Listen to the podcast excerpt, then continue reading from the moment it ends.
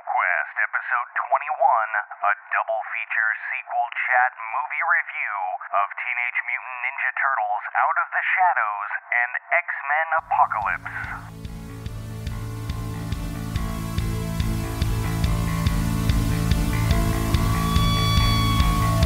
Warning Sequel Chat is a movie lovers podcast featuring discussions of the latest cinematic sequels.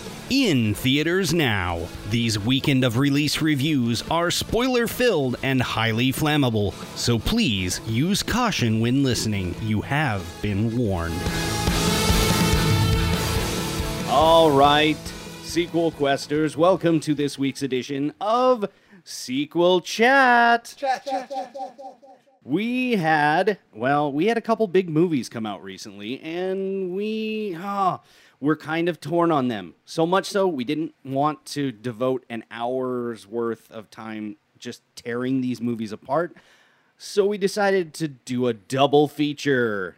which is awesome. I think that's that's very cool. These these films are worthy of their half hour apiece. Yeah, but I don't know that yeah that we could sustain a full hour of talking about each. So, but still, an exciting summer for sequels. Absolutely. That is true. We had X Men Apocalypse come out and Teenage Mutant Ninja Turtles Out of the Shadows. Of the Shadows. First Yes. off, which which movies did you guys see? I went and saw Out of the Shadows. That won out over Apocalypse for me. Sorry, Bryan Singer. Colton, I saw them both. You did. I saw them both also. Okay, well, you guys can try to convince me to see X Men Apocalypse if that is what you walked out of the theater thinking that, other people needed to experience uh, the apocalypse. That might be tough. I guess we should go around. We have the usual crew here, right? For those who don't know us, if this is the first time you're checking out Sequel Chat, I'm Adam. I'm Jeremy. And I am Colton. We're movie lovers. We're movie talkers. We're movie gabbers. Anything else? Jibber jabbers. We're not Jabberwockies. Oh, that's Definitely true. not that. Now, I, I I think let's let's start out with turtles because you know you got to put the mm-hmm. apocalypse last. It's only it's only Yeah. proper that that happens. Now, did you guys see the original reboot? Of course, you've seen the original originals, but That that I- TMNT thing. yeah. Well, I, not I, I actually own it. Okay. Mm-hmm. So so there's there's TMNT, which was the animated film Reboot. and the- which was the first reboot from a couple of years ago, in between the live action films, and then we got the Michael Bay Platinum Dunes produced Teenage Mutant Ninja Turtles. Controversy at one time. I remember the internet buzz saying it was just going to be called Ninja Turtles, and they were going to be aliens. And everybody's like, I can't believe Yeah. That got so much hate they actually had to put an in joke in the movie, talking Yeah. about what a stupid idea that would be. I actually I was reading an interview with the cast of the second one, which is the same cast, mm-hmm. but they were saying that the original film they had like three different scripts, and throughout the filming they couldn't decide which movie they were making. One was like a total reboot. Oh, one was more referential. One was more serious. The other was goofy, and that's why the tone of that film is so all over the place. Like it was such a That mess. that explains a lot. Yeah. Oh, yeah. And like they, so it was just a situation where they just didn't know the movie they were making. They just knew we have to make a Ninja Turtles that, film. that is what Roger Ebert called uh, the explosion at the screenplay factory. And so, but It but is sad that certain studios have to do that just in order to keep the rights. Yeah. And here's looking at you, Fox. well, and, and that's Platinum Dunes' stock and trade, right? They've rebooted Friday the Thirteenth. They rebooted Nightmare on Elm Street. They rebooted the Texas Chainsaw Massacre. So they've stuck with horror, and then now they moved into Teenage Mutant Ninja Turtles. Um, and, and it's it's a situation where I was disappointed by the first film, but as it- as were we all. yeah, everybody. But I was I was just like like the one thing I walked out of there saying is, you know what, the character designs are awesome. Like creating the turtles, they did a great job. I thought the characterizations were fine, like the performances by the turtle Yeah. actors. But the problem with that movie was it was an April O'Neil film, and you cannot have an uh, April O'Neil film when you have a particular actress in the lead role. Uh, anybody care to name her? I Megan Fox. Megan Fox. So I have nothing personally against her. I'm not jumping on the bandwagon of hate. Oh, Megan Fox is just hot. She can't act. But I've literally I've seen a lot of her work in other films, and she really doesn't. Here's have looking much at to. Transformers. Yeah, Jennifer's body, even I came across. You know, like Yeah. her starring vehicle, she just doesn't have what it takes to carry a film. And that was an April O'Neil origin story. And turtles mixed in. You know. Many a moment of honest trailers has been devoted to uh, comparing her acting to uh, porn stars. Okay, so you know, th- there you go. She's beautiful to look at, and they used her just right in this movie. So let's get into that. Let's get into Yes, Out of the that's true. Shadows. So we are going to start off here, and this is definitely spoiler territory. If you've not seen it and don't want to be spoiled, pause it. We are going to play the trailer, and when we get back, we are going to spoil everything, or as much as we feel we can spoil. We gotta go now. We only have a 30 second window. I don't know if this is such a good plan. What's the matter? You afraid of heights? Woo! This is awesome! Ouch! Is it coming in kind of fast? Nice catch.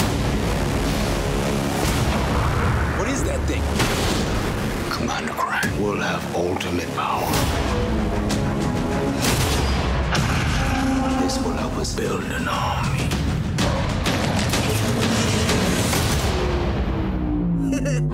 Dude, bringing back the mohawk. Good for you. Oh, y'all got jokes, huh? Who are these guys? You want to go down swinging? These guys hit harder than anyone. You're up, guys.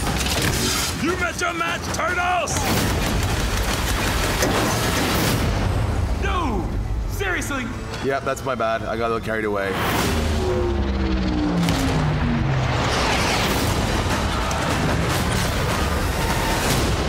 I don't know. That doesn't seem so tough. I was expecting mustache, maybe, evil goatee or something.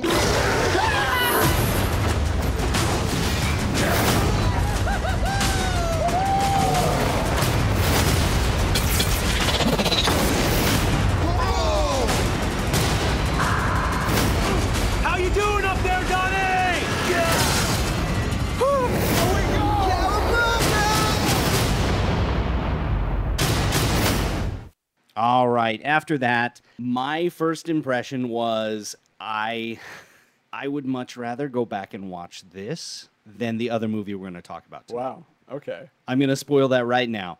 As much as I'd want to go back and watch Apocalypse just mm-hmm. for understanding or better comprehension. The necessity of trying to understand what was going on. Okay. I would much rather go back and just watch the hilarity that was this Turtles movie. Yeah, like they just had so much fun. Again, they seem to be trying to make the turtles cool. Like we're updating them and they're hardcore and they were goofy, but they still the movie itself had a very serious tone. They tried to make it too grounded. Yeah. And you can't do that with turtles because you have giant teenage mutant ninja mm-hmm. turtles. I mean, what? Because when you think of the Ninja Turtles, a lot of people would go back to the comic, and the mm-hmm. 1990 film was more based on the comic than Oh, it was the the cartoon. Going to hide out in the farm and everything. I found out later that is all written yeah, if directly. you read those Yeah. first few issues of the series, so you're like, wow, okay, and that was awesome, and we loved it because it was dark, and at the time it, w- it was in contrast to the cartoon. But Mm-hmm. you remember going in as a kid and going, eh, it's not the turtles I know, but it's so awesome. Mm-hmm. Now in this film, what they did was they said we are finally bringing the cartoon to live action. Like that in that trailer, that's what I when I saw it, I was like, okay, sold. Bebop and Rocksteady, Mm-hmm. Krang, and if, as we find out later, also the Technodrome. So they give us everything you could want out of a Turtles movie and, and the Turtle Van in all its glory. They showed a version of it at the end of the first. Yeah. And it's it goes all out here. Now, the one thing that I will say about this movie in the opening, the only thing that threw me is it is like a fun attitude of a film, but the score, the minute the score hits, you feel like you're in the Dark Knight. And it's such a serious, like somber horns intro, and they're and they're like the turtles are like sliding around. They're they're on their way somewhere, and it like does like you know the subtitle for their name, and it's got a little jokey you know uh, Yeah. description of them. But the music was so it was like a hero's theme. It was not like some fun like Beastie Boys song or something that would get you pumped. Oh, okay, this is a party movie. All right, all right. And so that really threw me at the beginning. I was like, oh, I hope they're not doing that again. Uh, but very soon after the opening, we find out it's not that at all. No, and that was something I don't know if you noticed this, Colton, but I thoroughly enjoyed it because they just embraced the gimmicky nature that is the turtles and just went with it. They're like, hey, this is for kids. This is very over the top and fantastic. Let's just go with it. Like they, they, like that was what was fun. They're they're sneaking out to go watch a Knicks game from the Titanatron in the middle of the court. so it's like best seats in the house, you know. And then like you know, Mikey drops a slice of pizza. The basketball player messes up his play. You know, just like all of that. And and then that kind of introduces the whole concept of which is basically what the film title and everything else is. The turtles want to come out of hiding. Mikey especially very clear in the first film as well. He just wants to be out with humans. Yeah. And and that is kind of their goal, but if they are told it's not it's not safe, you know, people It's are not not going to accept you and whatever. So that's really the, the crux of the film. That's that's what it's based in. How well they develop that is kind of a another discussion. But getting back to April, what did you guys think of her introduction scene? I have to agree with your earlier assessment that it was a wise decision to not have this film be centered around her. Once she became the secondary character that she was meant to be, well utilized. Yeah. And that first scene when she's uh, using the disguises to try and gather information Yeah. to find out what the Foot Clan is up to, all very well done. It's, Mhm. it, it's total top-notch sidekick stuff. Yeah, exactly. And, and she had her communicator that Donatello mm-hmm. made Oh, for her, which was Yeah. so cool. And then like I love now, and then also in that scene where she has a blonde wig, she's playing like a you know mm-hmm. a hot nerd basically. Yeah. She goes over because she's waiting for Baxter Stockman to show up, played by Tyler Perry. In his greatest performance ever. Um, he was isn't saying much. amazing. He really was. I, I was so surprised. Now, and, and just so for people who only, because again, this movie really is based on the cartoon Mm-hmm. uh, Yeah. interpretation of the turtles. What many people remember from the cartoon is Baxter Stockman was this little crazy-haired, white, nerdy guy, like Mm-hmm. nutty professor. But in the original comics, he was a nerdy, like kind of just in his head African American Mm-hmm. scientist. That April was his lab assistant. Often described as being a sociopath too. in a lot Exactly. of the reading. Yeah, he created the Mousers and all this other Mm-hmm. stuff. And so when they like shot back to that, I was like, oh, that's so cool. And then Tyler Perry just he is so like his awkwardness is so perfect and his funny laughs, like his nerdy Well, at, laughs. at one point, I thought it was Neil deGrasse Tyson playing In, it. in the trailers, that's who I thought it was. I didn't know. same I was like, oh, here. he's acting for reals now, not just cameos. Okay. Yeah, and then it, it wasn't until like towards the end I was like, Wait, "That's not it. That's not no." and then it it came across the title screen and it was Tyler Perry, and I was like, "Oh, that's the name I was forgetting." but I'm sure that's why they decided to go back to that character Mm-hmm. model because they're like Neil deGrasse Tyson is such a huge iconic figure now. We In the could use science the realm, original that- yeah. version. Yeah. you can just kind of play off of it. Everybody thought he was Neil deGrasse Tyson, a stand-in, Mm-hmm. I'm sure. I gotta say that early on in the film, though, there was a point at uh, a scale of one to ten. I was afraid that it was I was leaning towards a two in the beginning for the film overall. Really? Okay. What? Be- be- because what would take you down there? because there, a lot of films have this problem. I'm not trying to bully this one. Um, there are just some scenes where I just feel like the way the scene is played out, that's what it would look like on a storyboard when you're actually pitching the film. But Okay. you need to flesh it out a little more. The scene when Shredder meets Krang for the first time, he teleports in there, and they have what George Lucas called pointer dialogue. very perfunctory, very, this is what we are going to do with the plot in big neon letters. yeah. Yeah. And it just didn't feel like it was organic. Well, I, I think we dialogue at all. can we can jump right to that scene. So basically, what what happens is Shredder is being transported. He's being put in this you know maximum security van, police Mm-hmm. escort. Who are his his ride mates? You know, you have Bebop and Rocksteady in human form, played by Sheamus, who a Yeah. WWE four time world champion Sheamus, who is. I think he's great. They're both great at this. They're both fun. I don't Mm-hmm. think their their humor is very well written, but their energy is very fun. What they bring to it. I just love like yeah, the their joke- energy overcomes the poor writing. Yeah, like this. This and they my- seemed a little too boy. intelligent to be the thugs that they were. That though. too. some of some of his uh, vocabulary choices, uh, bebops. I, don't know. I think they were trying to go for like the guys who think they're smarter than they are. I'm, think, So- I'm Yeah. thinking that we should conjoin our criminal enterprises. You know, 5149 ish. Uh, we could work with that. Yeah, but like, but the whole idea that like, I, I love the Sheamus is is this my boy? He's Finnish. Yeah, because when there's a fight, I finish it. You know, like just I don't know. There's just fun. I love that he is credited as Sheamus. So Oh, it's like yeah. it's a wrestler playing, uh, and, you know, it's a it's a person playing a wrestler who's playing an actor and a, playing a character in a film. Right. Like he's just like he's so many levels of kayfabe there for all you wrestling Mm-hmm. fans. Like that he's going along with. Now, the other wrestling tie-in. How did you like Oliver Queen as Casey Jones? What Oliver Queen? Well, okay. Okay, from Arrow. Yeah, from Arrow, and he has appeared on WWE uh, programming on Raw. He won a match. Yeah. right. Okay, if we're really going to get into it, and, and just real quick, well, actually, let's come back to that because I have a lot to say on Casey Jones. So I just, I just want to get real quick to Shredder. So what, what, like he's being transported. The Foot Clan tries to break him out. The turtles show up in the turtle van, which was way fun. Mikey's got these nunchuck robot arms. Oh my goodness. Which was so over the top but fun. Like that was totally like a Playmates toy type gimmick that would be on the toy. But then uh, just as Shredder is like about to get away and they they chop his line from a helicopter so they think oh he's not going to make it he gets transported like just he just gets blinked out of existence So Deus Ex Machina. yeah i was like oh shredder's out of here and so and he appears in this like you know it almost looks like cerebro tying it into x-men A little bit. yeah and there is this robot body and then this brain creature comes out on tendrils voiced by do you know who voiced krang Yes. I wanted to know that. Um, it's crazy. Oh. You would not expect I- it based on the type of voice it is. Go ahead. Brad Garrett. Brad Everybody Garrett. loves Raymond. okay, did you know who it was supposed to be originally? No, originally? who was playing it? Fred Armisen. Oh, that would have been great. Portlandia. Yeah, SNL? yeah. Wow. They switched him out, and it was only like a month ago. That's so. That's weird. Like of all the Very. people, you know, like to, to switch out, he's but like the you had plenty of time to make the change in voice edit. sure. Mm-hmm. I mean, he didn't. Krang didn't have too many lines. Yeah. Yeah. Yeah, and, and- but they were very Krang dialogue from the oh cartoon. Oh my they were so it was so spot on that you And as bizarre as it seems, uh, they had the same thing happen with uh, Guardians of the Galaxy. Rocket Raccoon's lines were not recorded till like the ni- the 11th Oh, yeah. hour. Wow.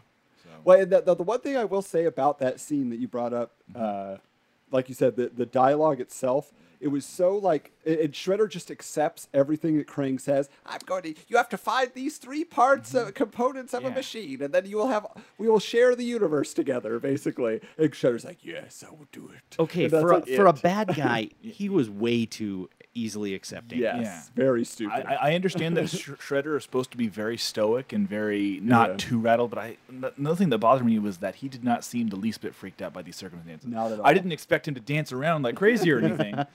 But now, to be fair, in the first film, he's working with mutagen and transforming turtles into humanoid creatures. You know, so like I, I know, but he just things are got weird. alien abducted, and he's just like, yeah, whatever.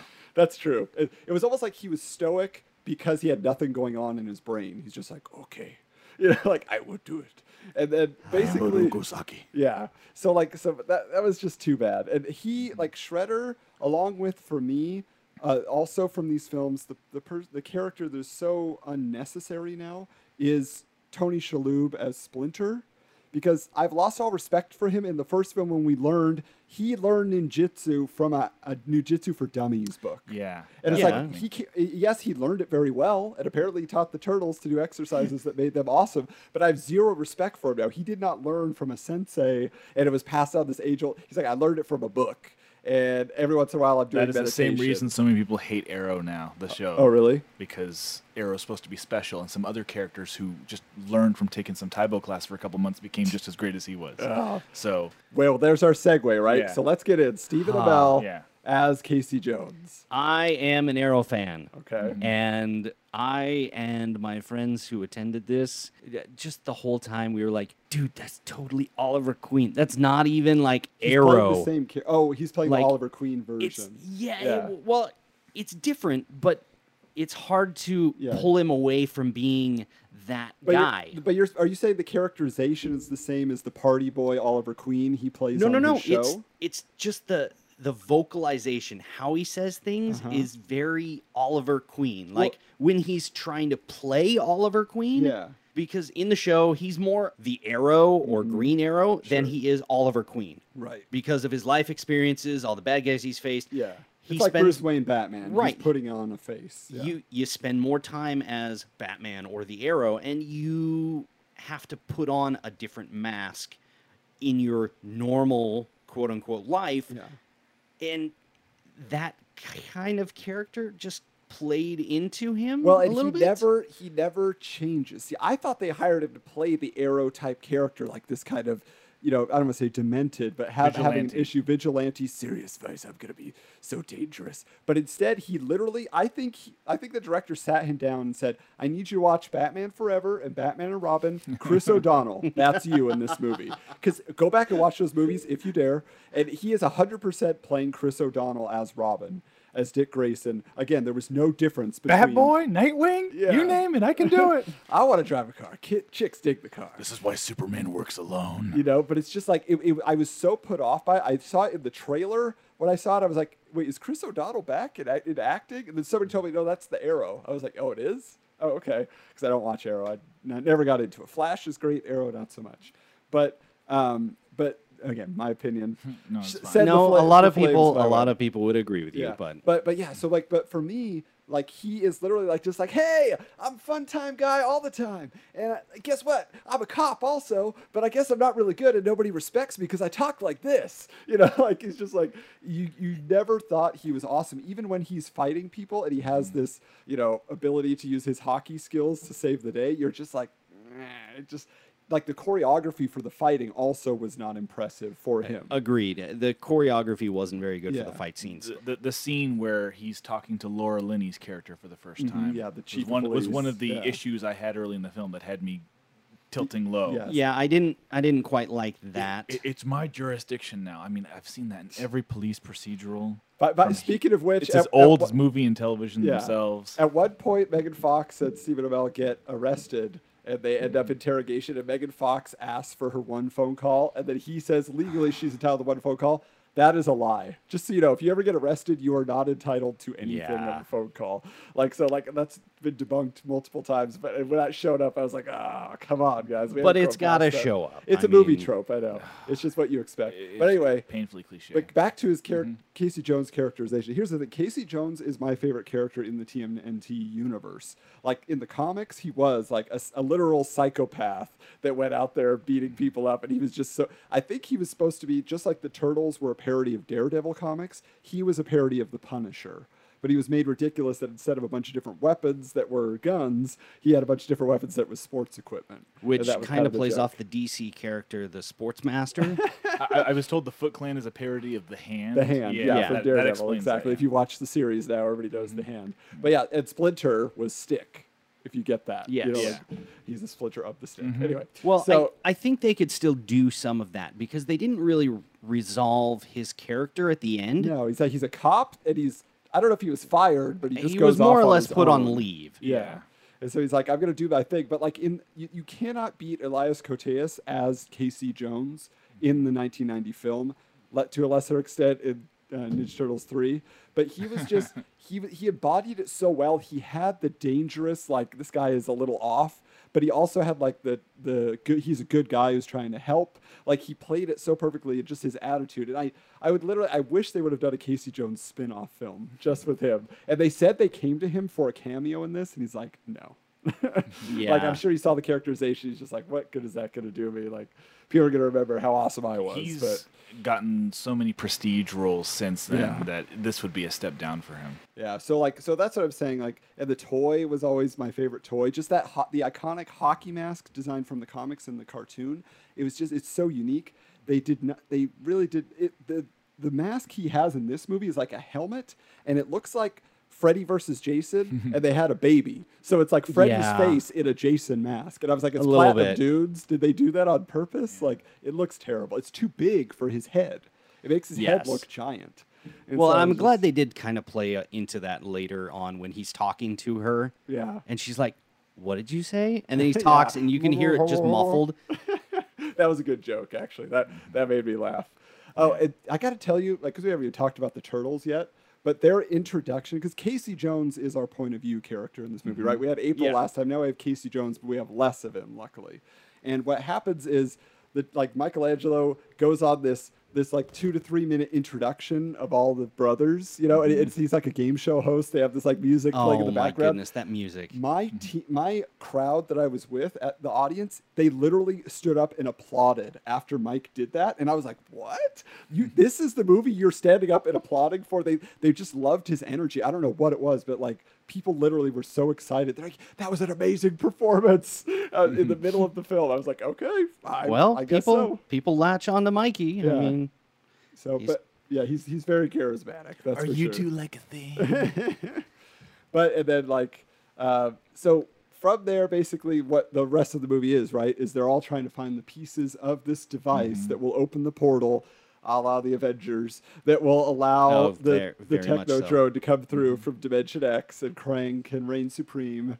And you know he's not going to share with Shredder. There, why did Shredder think that was even an option?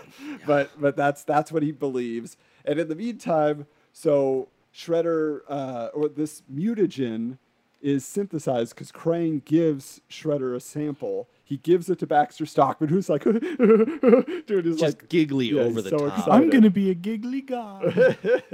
and he goes in and they create Bebop and Rocksteady, who again, very stupid bathroom humor. But I'm a little piggy. yeah, but but they they were again just having so much fun with the role Mhm. that you can't fault them. You're like, that's where you really said, look, this is a kids movie. I'm not looking for high highbrow. you know." No. I, I just gave it over at that point. I'm like, you know what? Let's just let it be what it is. And they were stupid in the cartoon. If that's your frame of reference. Oh, yeah. you know, like they just they had stupid. what do we do next, boss? Yeah. And so really like I thought they were fine as characters and there's some good battles, you know, like I thought the whole one of the pieces, like the two the two two pieces of the machine are in the city. The other one is in Brazil, of all places. Yeah, like, oh, we gotta have somewhere an international random. moment. So they go to Manaus, Brazil, up in the rainforest, and the, the turtles have to hitch a ride on a freight plane. Um, which and, Mm-hmm. and then they parachute out. Raph is the B.A. Baracus from the A team of this. He's the Mr. T who's afraid of heights and flying. He doesn't want to jump out. But that's a really fun, like, it's basically the opposite of the water sequence from the first movie. No, it's the think so? opposite of the snow sledding. Yeah. Oh, you're right. Scene. You're right. It is more along the lines of that. Yeah. And, that's what and it's totally sorry, just a stunt. that's Frozen the only water. reason. That's the only reason they got him on planes. That's the only Mm-hmm. reason they threw him out in the jungles of Brazil. which are there for like five seconds once they land. Yeah. which is funny. And Bebop and Rocksteady have a tank, and they're blowing everything up, you know, mm-hmm. crushing the rainforest. So they're evil. They're eco villains. Get Yeah. Captain Planet on the phone. but yeah, so I, I bet overall, like by the by the conclusion of the film, like you're you're at a place where like, okay, well, we know how this is all going to come together. They're going to find all the pieces. The portal opens up. What are the turtles going to do to save the day? My main concern, I was like, oh no, they're literally repeating the ending of the first film on a rooftop battle, you know, with Shredder and all that. I was like, I don't know about this. Like, I wish they had a different concept. Like, they should have gone to Dimension X or something and like destroyed the machine, the machine or the portal from that side, then jump through at the last minute, like something like that. Give us a preview of Dimension X. We could have seen all the rock soldiers or the neutrinos because they do they do drop like this is neutrino alloy or something like that. Baxter Stockman says, "Oh, are there neutrinos coming in here? They're gonna have their their flying hover Corvette. All right, you know." But um, but yeah, so it wraps up. And you know, turtles save the day. Technodrome, all the pieces end up going. yeah, back. it wraps up almost too nicely. Yeah, and the whole you can step out of the shadows now. Yeah. This is the heart and soul of the film. They tried to put in that's very light, and it is actually carried over from the Teenage Mutant Ninja Turtles, the animated film. Mm-hmm. But it's that Leonardo wants to be a leader of the team. He wants to keep everybody united. Raphael's too headstrong. Mikey's a doofus. Donatello is just too much in his head. He's not strong-willed enough to help Leonardo. So they split, and Leonardo says, "You know, Raph and Mikey, you're off the team basically for this Yeah. mission." And so they go to do one thing, and then Raph and uh, and and Mikey go to the police station with April. Do something stupid. And Casey, yeah, and they and then the police capture them basically, and only by Casey and April jumping in the way of them can they get away. But then by the film's end, basically April and Casey convince the chief of police you need the turtles because they've saved the city more more times than you can imagine. And they gave Will Arnett more screen time. Okay, to just- but he was just- great in this film versus what he was in the last I have film. to admit, I found it hysterical. Yeah. That montage at the beginning of the great hero of the The city, Falcon. Vern. uh, like, like that, that just shows how much perception is reality. How the whole city, and, and I believe it, the Oh, way yeah. the world is in Yeah, real the media sometimes, just give us the You story. can fool people into thinking the biggest cowards are the biggest heroes, and vice versa. I just. But it, but like a Little the- too true to They did Well- up the comedy for him in this one where it Mhm. really worked. Like the first film, he was just like, "Hey, I'm a guy that makes sarcastic comments every once in a while." Yeah, this one he had an I'm arc. Lego sort of. Batman. Yeah, he had to admit that he was not the hero to the chief police. You know, and and there's a lot of just joking between him and the turtles where they're jabbing at him, which is fun. And, I, and I'm a real Stoneheart. That scene where the turtles, the, the, the swelling music as they explain how Yeah. they're going to save the world again. We're just That four did- brothers from New York. That did, Yeah. yeah, exactly that. Yeah. That that did get to me. Yeah, and that was good. You know, that's Mm-hmm. the that's the uniting of the turtles and the, the police force. But you know, by the end of the film, like they're just united because they're united. There was no resolution to Leonardo's like judgment of his brothers as not being worthy members of the team.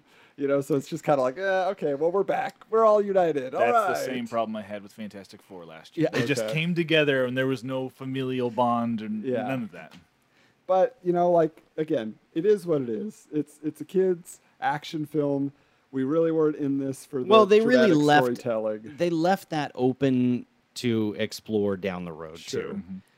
Tyler Perry made it explicit. He he wants to come back for the third one, and he has it on good authority that Baxter Stockman will turn into a fly. Ah, the man at arms, or I I forgot what the name of his. no no he was just the fly like, Oh, yeah okay. baxter stockman the fly yeah, that's Mm-hmm. what the toy was the cartoon and everything yeah he didn't have a special name yeah. but yeah but he was definitely cool so i mean here's the thing like if i if i'm gonna recommend this film like because i actually got my my uh nephew-in-law kind of a weird thing but Mm-hmm. he ended up posting he's like will people just stop making these movies about my childhood you know it's like this is terrible and then my wife is commenting guess where adam is right now you know and, he's like, and his comment reply was sir i do believe you will watch anything oh, that's cold. it was a little Your cold. wife should have replied, "Well, he did love Xanadu." Yes. Hey, keep an eye out. Sequel Quest coming up. Xanadu in a couple months.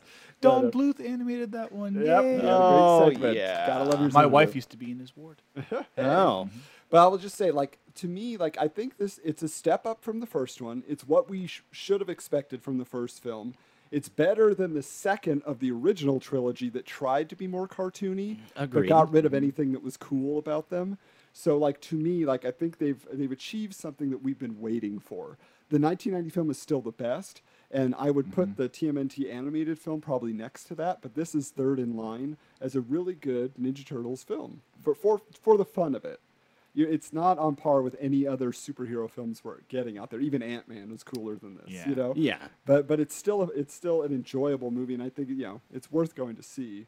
You know. It- Yeah, At if the you're end, they had great. if you're looking for a laugh, Yeah. go watch. You will laugh. And my mm-hmm. again, my audience at the end of the film stood up to go and they were applauding the film. I was like, who nobody does that for any movie anymore and they chose Ninja Turtles. So like to me, I'm like, all right. I mean, I might I might not have felt exactly that way, but everybody seems to be on board with this movie. Did they throw anything at the end of the credits? Because I did not stick around. Oh no! I so I, I watched it like I was literally the last person in the theater. Everybody's took took off. They clapped and then we're out. But like th- th- there was a very cool Ninja Turtles remix theme song. Oh, yes. So there's like a, a pop punk kind of Ninja Turtles song that was very fun. Um, but yeah, no, there wasn't anything that I saw. Okay, good. was No that as good as T U R T L E power? which is a fantastic song. Yes. Yeah. Uh, but yeah, but that was. Uh, I, I mean, do you guys feel the same way? Like Jeremy, it sounds like you're Yeah, in I- agreement. I'd recommend it if you're looking for something to laugh at. I mean, just go and enjoy. I mean, the, your other options in the theaters aren't very good at the moment, Yeah. unless you're watching Civil War still. Yeah. Colton's making a face. Uh, six out of ten. Uh, I, I had a decent amount of fun. Yeah. Here's the thing, though. When the first one came out, you gave it a five out of ten. Saw it again, appreciated it a little more, bumped up to six. So I'm thinking there's room for me to bump it up if I see it again. Improvement, yeah. Yeah. th- And sometimes it goes down, sometimes it goes up. I have a feeling if I see it again, I'll appreciate it more, and it'll go up to a seven. But for now, it's a six. Okay. Uh, as for Stephen Amell, I'm not shutting the door on him becoming a movie star, but this wasn't it. Yeah. And who knows? Maybe the third one will be it. But Yeah, hopefully they Those- give him a little more to Yeah. do and a little better direction. Yeah. t- more towards the vigilante side. Yeah. the, the scenes I mentioned earlier, where it just feels like pointer dialogue, storyboard Mm-hmm. dialogue, there was enough of that that it kind of dragged down, especially on his end. Uh, it just it, it dragged down some of the material, and that's why I'm not giving this film a higher rating yet. But, Yeah. but I did have a, a decent amount of fun, and And Megan Fox Yeah. even got to say cowabunga. So there you go. Not, not really her line to say, mm-hmm. but why not? We well, got, we they've got kind of done that throughout the whole series. Yeah. Everybody's saying everybody else's lines. All right, so enough turtles. X Men Apocalypse. Okay. Bones sinking like stones, all that we fall. Apocalypse means to destroy this world.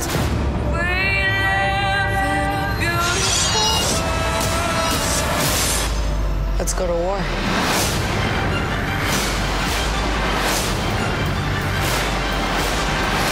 Everything they've built will fall. Well, you've been busy. We had a, a little help. Adam, you did not see this. Could not get.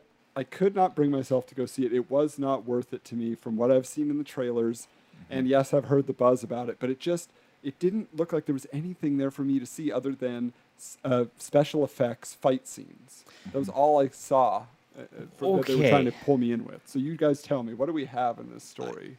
Do you want to start off, Colton? yes, yes. I'm, I'm happy to start off. All right. Uh, let me start off by saying I don't think I dislike this film as much as you guys do. but yeah, it's of the new first class trilogy, it's easily the weakest of the three. Easily. Okay. Easily. Um, but Yeah, okay. it does have some wonderful, amazing standalone parts here and there.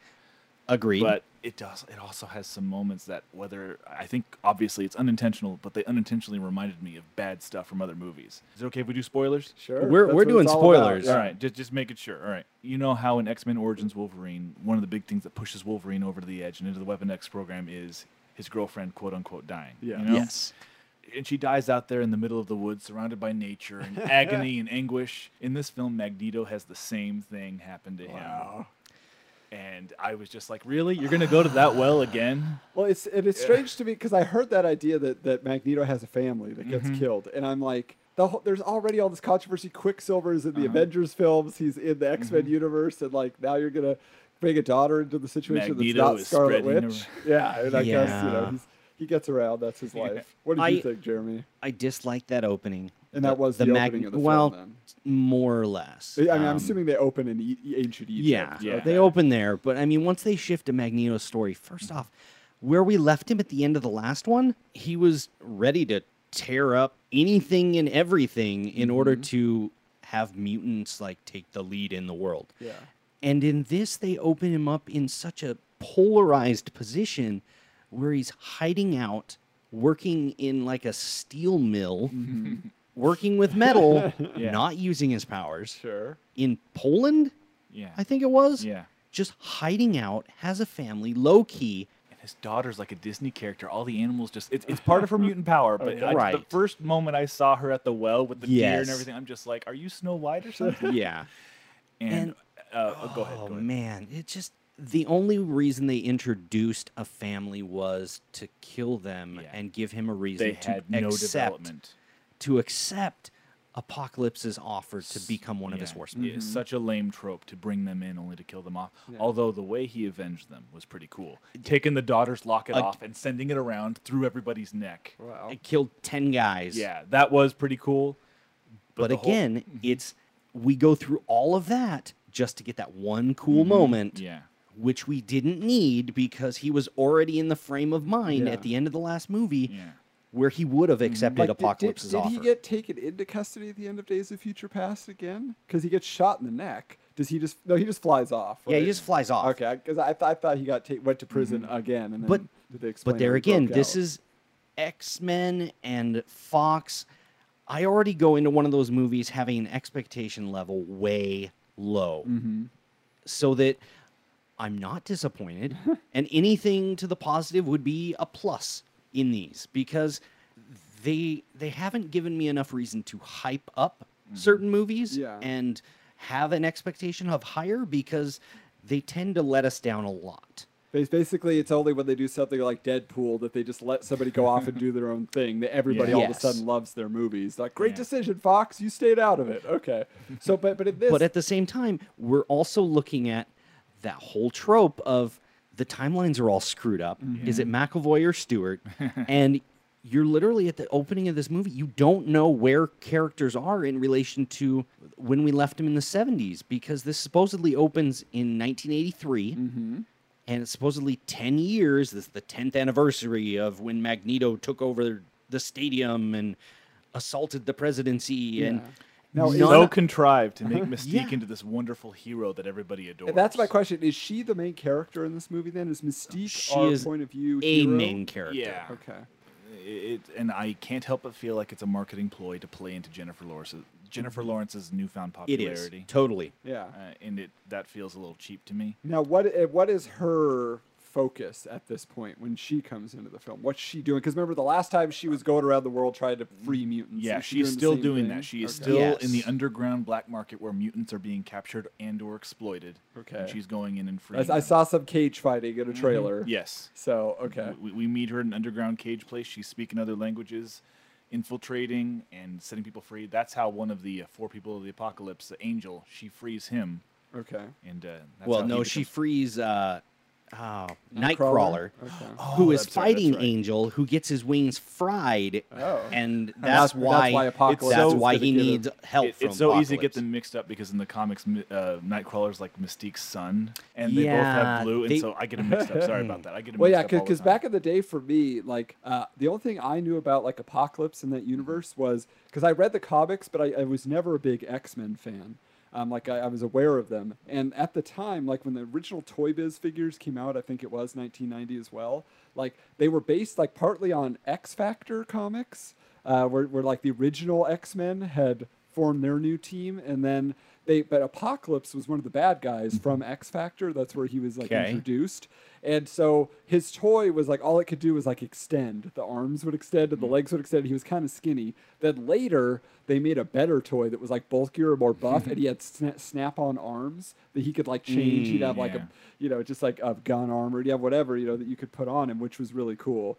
Um, and then Archangel. So like I, I didn't know before I knew that Angel was originally the Angel. He was Archangel, and he Yeah. had blue skin and he had these like metal wings and he shot shards of stuff out. You know, so like uh, Angel. That's always my favorite. Watching reference, his so- wings turn to metal, that was pretty cool. Is that awesome? It was body horror, like Oh, really? Like it was, it was on par with the body horror stuff that we saw in Fantastic Four. Mm, okay. David Cronenberg. Type but it stuff. was it was good like it Yeah. played to what we were watching like that was that was a good portion and Mm-hmm. a good explanation of what was going on So so let's tell me about Apocalypse because honestly, like that is the thing that I didn't want to see the movie for. Is I don't know what this villain is about, and I'm wondering if anything is explained throughout the film or if he just shows up. from what I've heard, because I, I ha- like you have not followed too much of X Men comics, but apparently the Age of Apocalypse storyline is very beloved.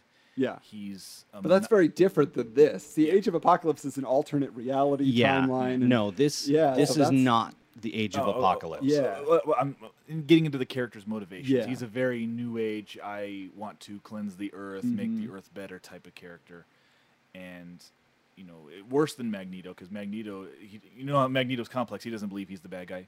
Apocalypse is Yeah. that times a thousand. Okay. he's just Yeah. like And is he sympathetic at all, or is he just evil? Like, do you understand? Like, this is why he wants to do it. He had a traumatic experience in Egypt, or is he just evil from the get go? He genuinely believes the world should be claimed for the strong. We should not have laws and structures in place to protect the weak. At all. Okay. That, All that- right. That's his big motivation.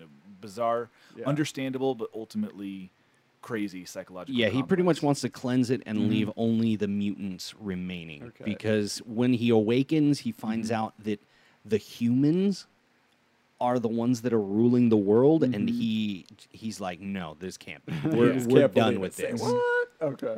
So, uh, one of the other things, because remember I told you about how uh, th- there's unintentional moments where they reference really bad movies, Yes. and I already mentioned X Men Origins Wolverine. one of the things that Apocalypse does as part of his preliminary cleansing of the world is he disarms all the people he sees as inferior. He uses not his own powers, but he gets uh, uh, McAvoy, uh, Professor X. yeah he locks into his mind and he uses his powers Huh. and amplifies them all around the world to control people and get them to launch all the nuclear weapons. Okay. They all get taken off of the Earth and sent off into the atmosphere. And I'm Uh-huh. just like, they're all sent into space there you so. Superman 4, The Quest for Peace. and I'm just like, once again, that's a well you don't want to go to. But the villain's all about it this time instead of the hero. I That's know. interesting. yeah Eliminate any threat to me. That's pretty Exactly. smart. It's a better Yeah. ploy for a villain. Yeah. and in doing so they end up taking uh, professor x and capturing him and Who's he's they? The uh, apocalypse. and his apocalypse crew? and his Okay. horsemen yeah Storm almost has no lines in this movie. So, Really? Such a lost opportunity. nor does was very- Psylocke. Oh, Yeah. See that. That now that's the thing, right? Let- Let's get into Psylocke Yeah. a No, little bit it- later. Yeah, it Oh, was probably for the better there. that she was not speaking much. Yeah. So so but Professor X gets captured by them to for that purpose or for something else. Is No. additional- Okay, so here is how Apocalypse gains new powers. And he's not been in one body throughout all time. Okay.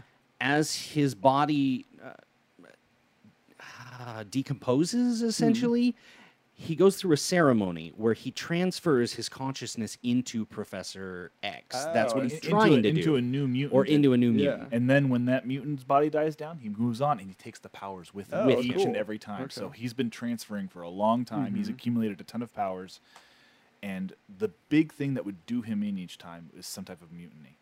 Where, wherever he ruled, everything just went to the crap. And how did he get like locked away? This Oh, last that was a really cool that? Rube Goldberg it sequence was. where Okay. they just set up an elaborate stone and wood trap to just get his entire Egyptian kingdom to just cave in on Yeah, him. so he's While just he stuck under is- there to the make whole sure this never happens again, he wants Professor X's power so that he can clairvoyantly know of any mutinies. That are Well, being Oh, not just that, interesting. he would control Mm-hmm. them by okay. mind. So it, it Rather than by essentially might and right. He would cleanse the earth, and whoever's left, he would be able to control by his mind power. So Yeah. that's, and also I kind of made a connection. This is how Professor X learns to transfer his consciousness. I'm, I'm Oh, just okay. just So throwing X3, it yeah. X three. we don't like to talk about it, but there is one way he learns how. Oh, interesting. So now the other thing, obviously, in this is from the trailer, we get we're like you mentioned Storm and Psylocke, we're getting a bunch of rebooted characters, early, you know, younger versions of the characters. And what I saw in the trailer is that it looks like Wolverine breaks out Jean Grey and Cyclops from some type of mutant camp. Is that from X Men Origins Wolverine? Did they just redo that scene from a they different kind perspective? of uh, rebooted and did away with a lot of that old ch- timeline right there Uh-huh. and it was actually the kids themselves okay we're getting spoilery here yeah. there's an explosion at the x mansion Okay. and this is while they're trying to save professor x from apocalypse they're trying to destroy cerebro havoc goes it wreaks havoc on it uh-huh. and the explosion ends up hitting the new jet that Yeah. hank Oh, has been okay. working on and it explodes this is where quicksilver comes in i won't ex- i won't spoil Yeah. anything there you have to see that Yes. scene Okay. i mean it's hilarious. I will go on the record and say it is even better than the Quicksilver It is. scene Cool. that we saw So they've in learned Days to of Future approve it. Okay. Yes. Hysterical, and it is all done to this tune of "Is it okay if I give away the song?" go for the song yeah "Sweet Dreams" by Ah, that's cool. Yeah. All right. So after that, they're all outside, and in comes Stryker Oh, and really? his So he's force. still So they're Alright. they're coming in because they didn't explain what happened when Mystique Right, at the, was Stryker. playing Yeah. Stryker, and that loose end wasn't tied And is up it at that all. same actor? yeah, same Okay. actor. Mm-hmm. So he comes in and he rounds up certain of the mutants. Oh, okay. It it's almost like he knew who certain ones So, were. so was Scott mm-hmm. there and Jean Grey was there and like there's also a part that got cut, which was the whole mall scene. And this is where Jubilee was supposed to use her mm-hmm. powers, was at the mall. So this mall scene's cut out. So you have Cyclops, Jean, Nightcrawler, Jubilee. Jubilee I, was I'm not aware supposed of to be scene. there. The moment you mentioned the mall Yeah. and Jubilee there, I just keep envisioning that song from uh, Uh, How, I Met Your Mother. yeah, Let's Go to the Mall. sorry, Um, I'm so sorry. Yeah, so the kids are off. They're doing. They went to the mall. They're on their way back. The X Mansion explodes, and then everybody's standing around. Stryker uses this like sonic wave machine, knocks all the mutants out. okay. Except Nightcrawler, Jean, and Scott. Okay. And they're hiding in the debris. And at this point, Stryker's like picking out mutants, like the bigger ones, Yeah. Hank and just all the all the big mutants. So they Yeah. round them up and fly away with them. Nightcrawler transports them into the helicopter, and they're all tr- taken to Alkali Lake. Okay. So keep it's while around. they're there, they're trying to figure out, oh, how are we going to break these guys out? So there's the three kids, Nightcrawler, Jean, and Scott, that are running around through the complex, mm-hmm. and they end up just some of their some of their lines were so forced. Mm-hmm. They hear this growling, and Scott's like, "Is that an animal?" and Jean's like, "No, it's ferocious," or and it's just. It's hmm? like telegraphing It's- what they're It's been treated getting. like one. uh, Yeah. yeah. So they unlock the cage and out pops Weapon X. Oh. Headgear and diaper and all Cool. in That's all his glory. It's a great scene. Yeah. He kills everybody including Bryan Singer. and then Jean and him in Very the most too. awkward. Very. yeah, it's it's a teaser for what they're going to do with Yeah. Wolverine. Wolverine movie, the next one. Mm-hmm. Yeah, okay. Jean and him have a moment where she frees him of the of the gear and she unlocks parts of his mind. Oh. Parts of his memories that had been lost. And so they have they share this very awkwardly sweet moment because you're like she's like 16 and he's 50 something or, Well, or uh, 100 and Civil something. War. right. So I mean it's like uh, But you know they're going to have a future together somewhat. Exactly. So know. you see where that connection starts. Yeah. Okay, that's that's not bad. So, of the new, you know, introduction of the mutant characters, who was your favorite that you walked away and said? Because, like, I, I understand that there's the whole talk right now that Fassbender and McAvoy and Lawrence, their contracts are up. So, if they don't come back, I'm assuming they're kind of saying, well, all of these new characters could. Well, they've already the talked about doing a new mutants. Like this is kind of the wrap up Uh-huh, of, of X-Men. The first of class trilogy. The first class trilogy. So if those three don't come back, they've got other avenues they're going to go. They're going to go the New Mutants. They're going to do the the '90s X Men. Cool. I mean, they don't have to have Professor X there. Mm-hmm. Like they could say he's off in the Savage Lands or something. just tease that he's away. Yeah. And just go about doing their own. But do you feel like these new mutants could carry a film? Like, were they good enough? Did you enjoy them enough to say, well, these could be new stars? The other one, the other characters were kind of unknowns. The other actors in the first one in 2000. Like, do you feel like they have enough charisma to be like the next generation? About Storm, yes, even though she was not properly developed at all. The actress who played her, Yeah. Alexandra something of Alexandra Shipp, yeah. yeah, um, yeah. I believe she could be one of the people who, uh, uh, how do I say this, shoehorns in uh, the new era because Okay. they want to carry on in the '90s, right? Yeah, I I see these three with with her, Jean and Scott. They can carry at least another trilogy between them. Okay. Now, what about Havoc in this? Because it's not like he did not get taken with the rest of them. what what is it? Does he does he end up with a cool costume at all? Let's not talk about Havoc. Okay. Uh, you need to watch the movie. All right, that'll be my surprise. There will be there will be reasons. I I don't understand how he's like 40 years old and looks like he's 20. Yeah. If he's Which from the 60s, then again, yeah. that's that's the whole X-Men conundrum where I, I think somebody explained it as about six years in regular time equals one year of X-Men time. so Well, but by the way, before Ninja Turtles, when I went and saw that, there was a trailer for his next movie. It's called Monster yeah, Trucks, we saw that too. which is hilarious. It It's a- looks hilarious, Is, is, yes. is that his? I mean, he he looks like they're positioning him as the new star. He's like, oh, he could carry a film. He'll be our guy. But I'll see. I guess I'll see it. the I, I didn't movie. get that trailer in front of me. Oh, really? So I, it's I it's know. about like these octopus aliens that hide inside. they like hiding in trucks, trucks. and they power the truck. and and it's just it like sounds stupid, but watch the trailer. They're Look it up I- I- online. I, I have sat through stupider homemade straight to video store. it is films. better than Zoolander 2. Yeah, it's, it's, Okay. it just looks more fun because it's so original. But I digress. So when when Apocalypse is wreaking havoc and he's got his horsemen doing everything, like what is what is the X Men response? Are they just immediately organized and like, Mm-hmm. okay, let's fight him? Or do they have to bring the team together? Like people have to get trained. Well, as Like, they're what's the- leaving uh, the Weapon X facility, that's when they head to Apocalypse. Really, Mm-hmm. um, they suit up in flight suits. Yay. That was a They- little they, they, forced. They, explained where the black leather costumes came Ah, from. Okay.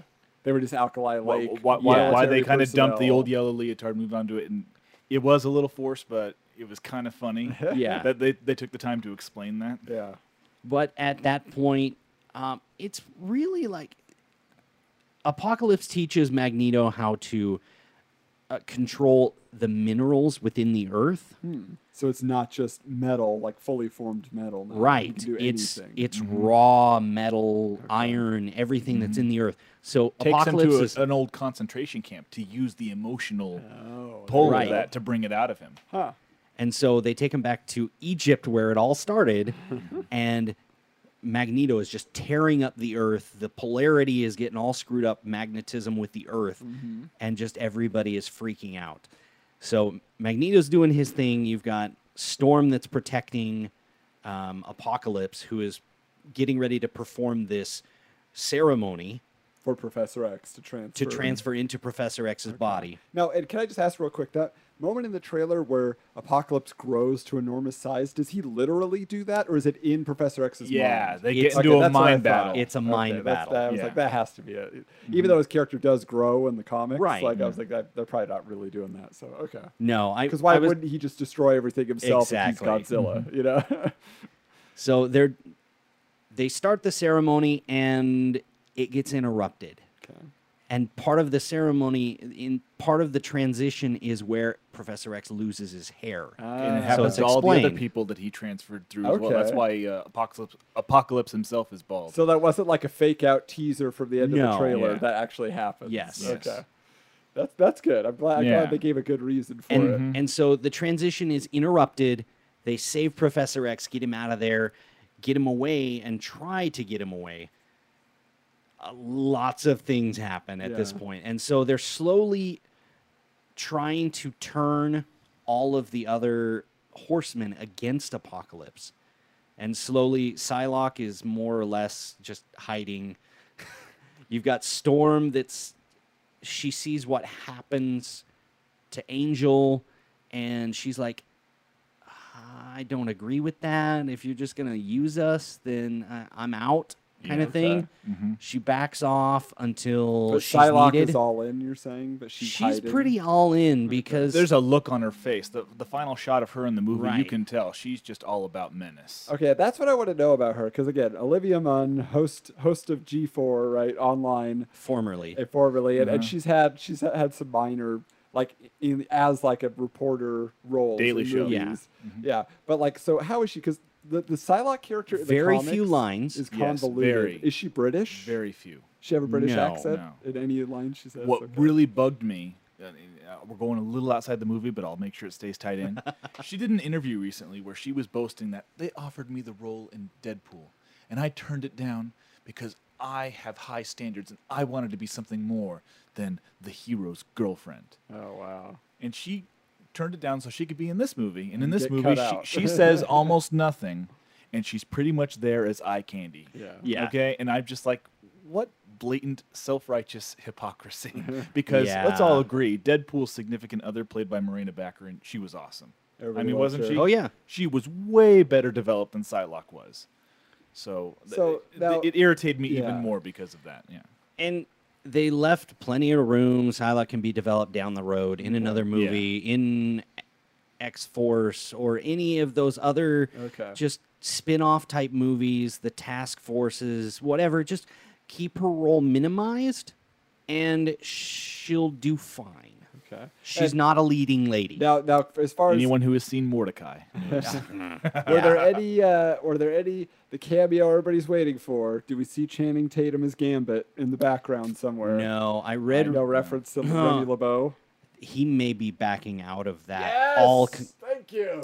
All completely because he may be doing a DC film. Oh, really? For those of you who don't know, Gambit isn't even on the schedule right now. yeah, Right. Good man. That's that's a relief. I, I kind of like him in the DC role that's being talked about Okay. as being Shazam. Really? Oh. That's very because I could see him being Billy Batson, who's the kid inside a man's body. Okay. That kind of fits a Channing Tatum. They're gonna Captain America him and, and shrink him down. Yeah, maybe, maybe. But, okay, well, so he was not in this then. But who did you? I mean, who did you with the with the resolution? I'm assuming does Apocalypse get killed or does he just disappear? Like Ah, he's ba- that- back for more some other day.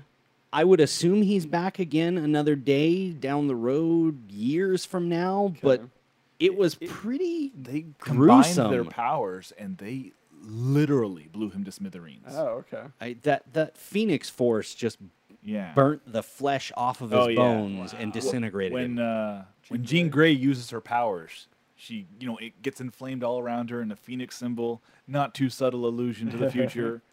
and yeah, I, if Apocalypse is back, it's gonna have to be. I'm worried it's gonna have to be a reboot because they really annihilated her. Okay. Now, what what who did you walk away from the film saying? You know, because you guys said there were like moments that were cool, but overall it sounded like it wasn't as impressive. Like, did you walk away saying like, this is a character I was either glad to see again, or this is a character I'm excited to see more of. Like, did they any any performance stand out? Like, okay, this is worth it because they did this. Quicksilver broke my heart. He did not work up the courage. He had a couple of moments where he w- Yeah. was this close to telling Magneto, "Hey, you're my dad. Can we bond a little?" And I thought they said that in the. Does he tell somebody else? No, no, no, no, no, else no. In the trailer. He, says says it, that. Well, he says that in the trailer. Yes. to Mystique. Okay. Mm-hmm. Yeah, he says it to Mystique, and they're both standing there. He's got his moment to say it, and then he's like, "It's not the time." And it was, it was really heartbreaking, and you That's know, good. part of me wants to have a resolution to that, but we have no idea if Fassbender's going to be back at all, and oh, I, I just can't get over how f- hilariously awesome that scene was when you Oh, yeah. everybody. Mm-hmm. All right. Well, I'll, I'll look forward to that then coming in. But Um, like, I, yeah. I did see. I, I am surprised with the new Cyclops and Jean. okay. and the new direction they're taking because uh, if you remember in Days of Future Past, you have Professor X who looks inside Wolverine's mind and sees all the memories of the future that he of that timeline. Mm-hmm. And in a way, it allows the Professor X that we're fo- currently following to say, "Oh, some of these choices I made were not the right ones." Which includes how he acts with Jean. Because in the original trilogy, he locks away part of the her power Right. so that she can control it herself. Mm-hmm. But in this one, he's kind of coddling her and uh, just being there to help guide her along the path. letting her use the full force. No, trying to get her to control it herself Oh, okay. because it it's through that. So she's kind of afraid of the power she has. I see.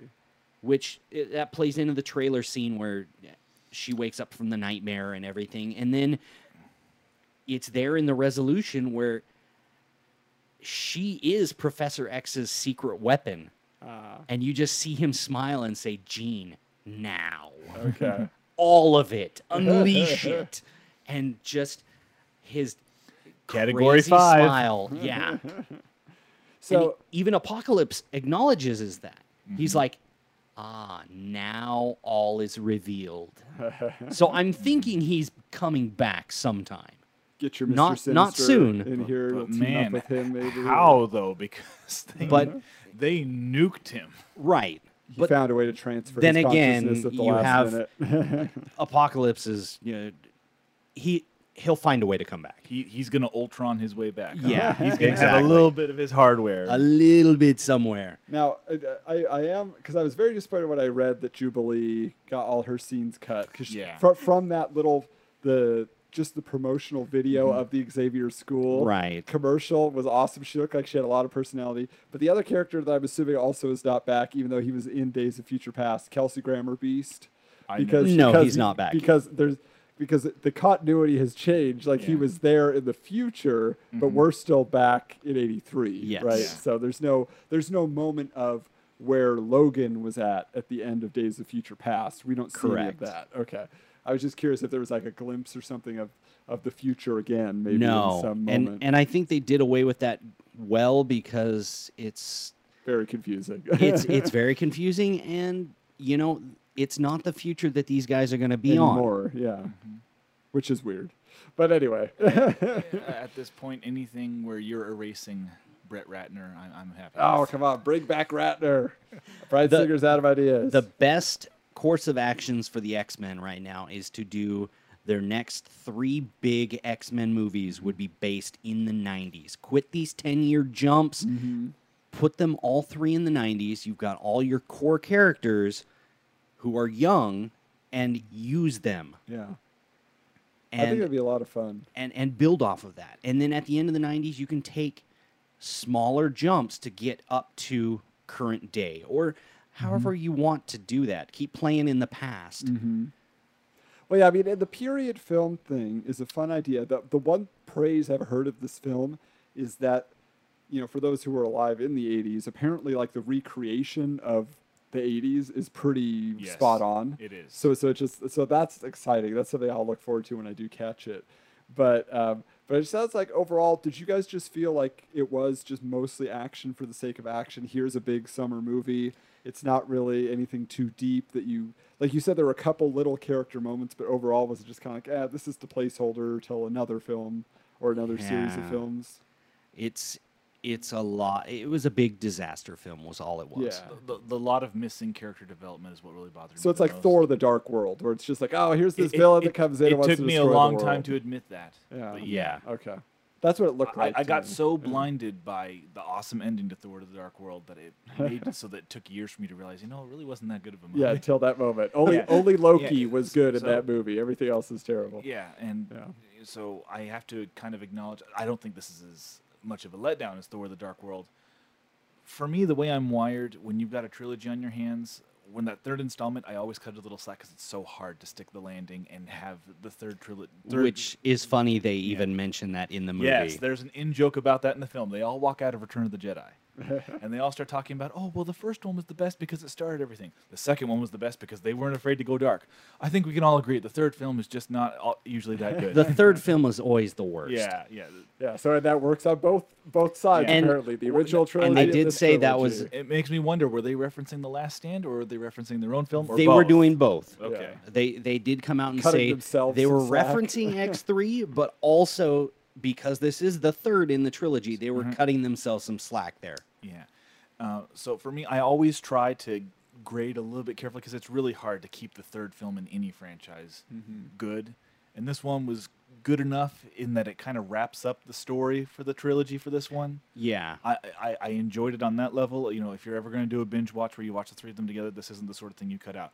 I'm willing to, Well- you know, point out stinkers that are so bad that you want to ignore them, like Never Ending Story Yeah. 3, Escape from Fantasia. Yeah, but, uh, Well, let, let me ask this, and this is just kind of off topic, but I think it brings just our, our discussion kind of to a close. Is you know, uh, and I think maybe it was with Lord of the Rings is what really did it, but studios are so into trilogies now. They Mhm. think people want trilogies, but what we see a time and again is that duologies. The second film is always the best. That's the one where they get it Yeah. done. And I feel like if studios could just stop, if they could just like say, you know what, we made two great movies, but Mm-hmm. the problem is they're always going to make the third because everybody wa- Yeah. loved the second one. They want to see, and they the third is going to be a They want more.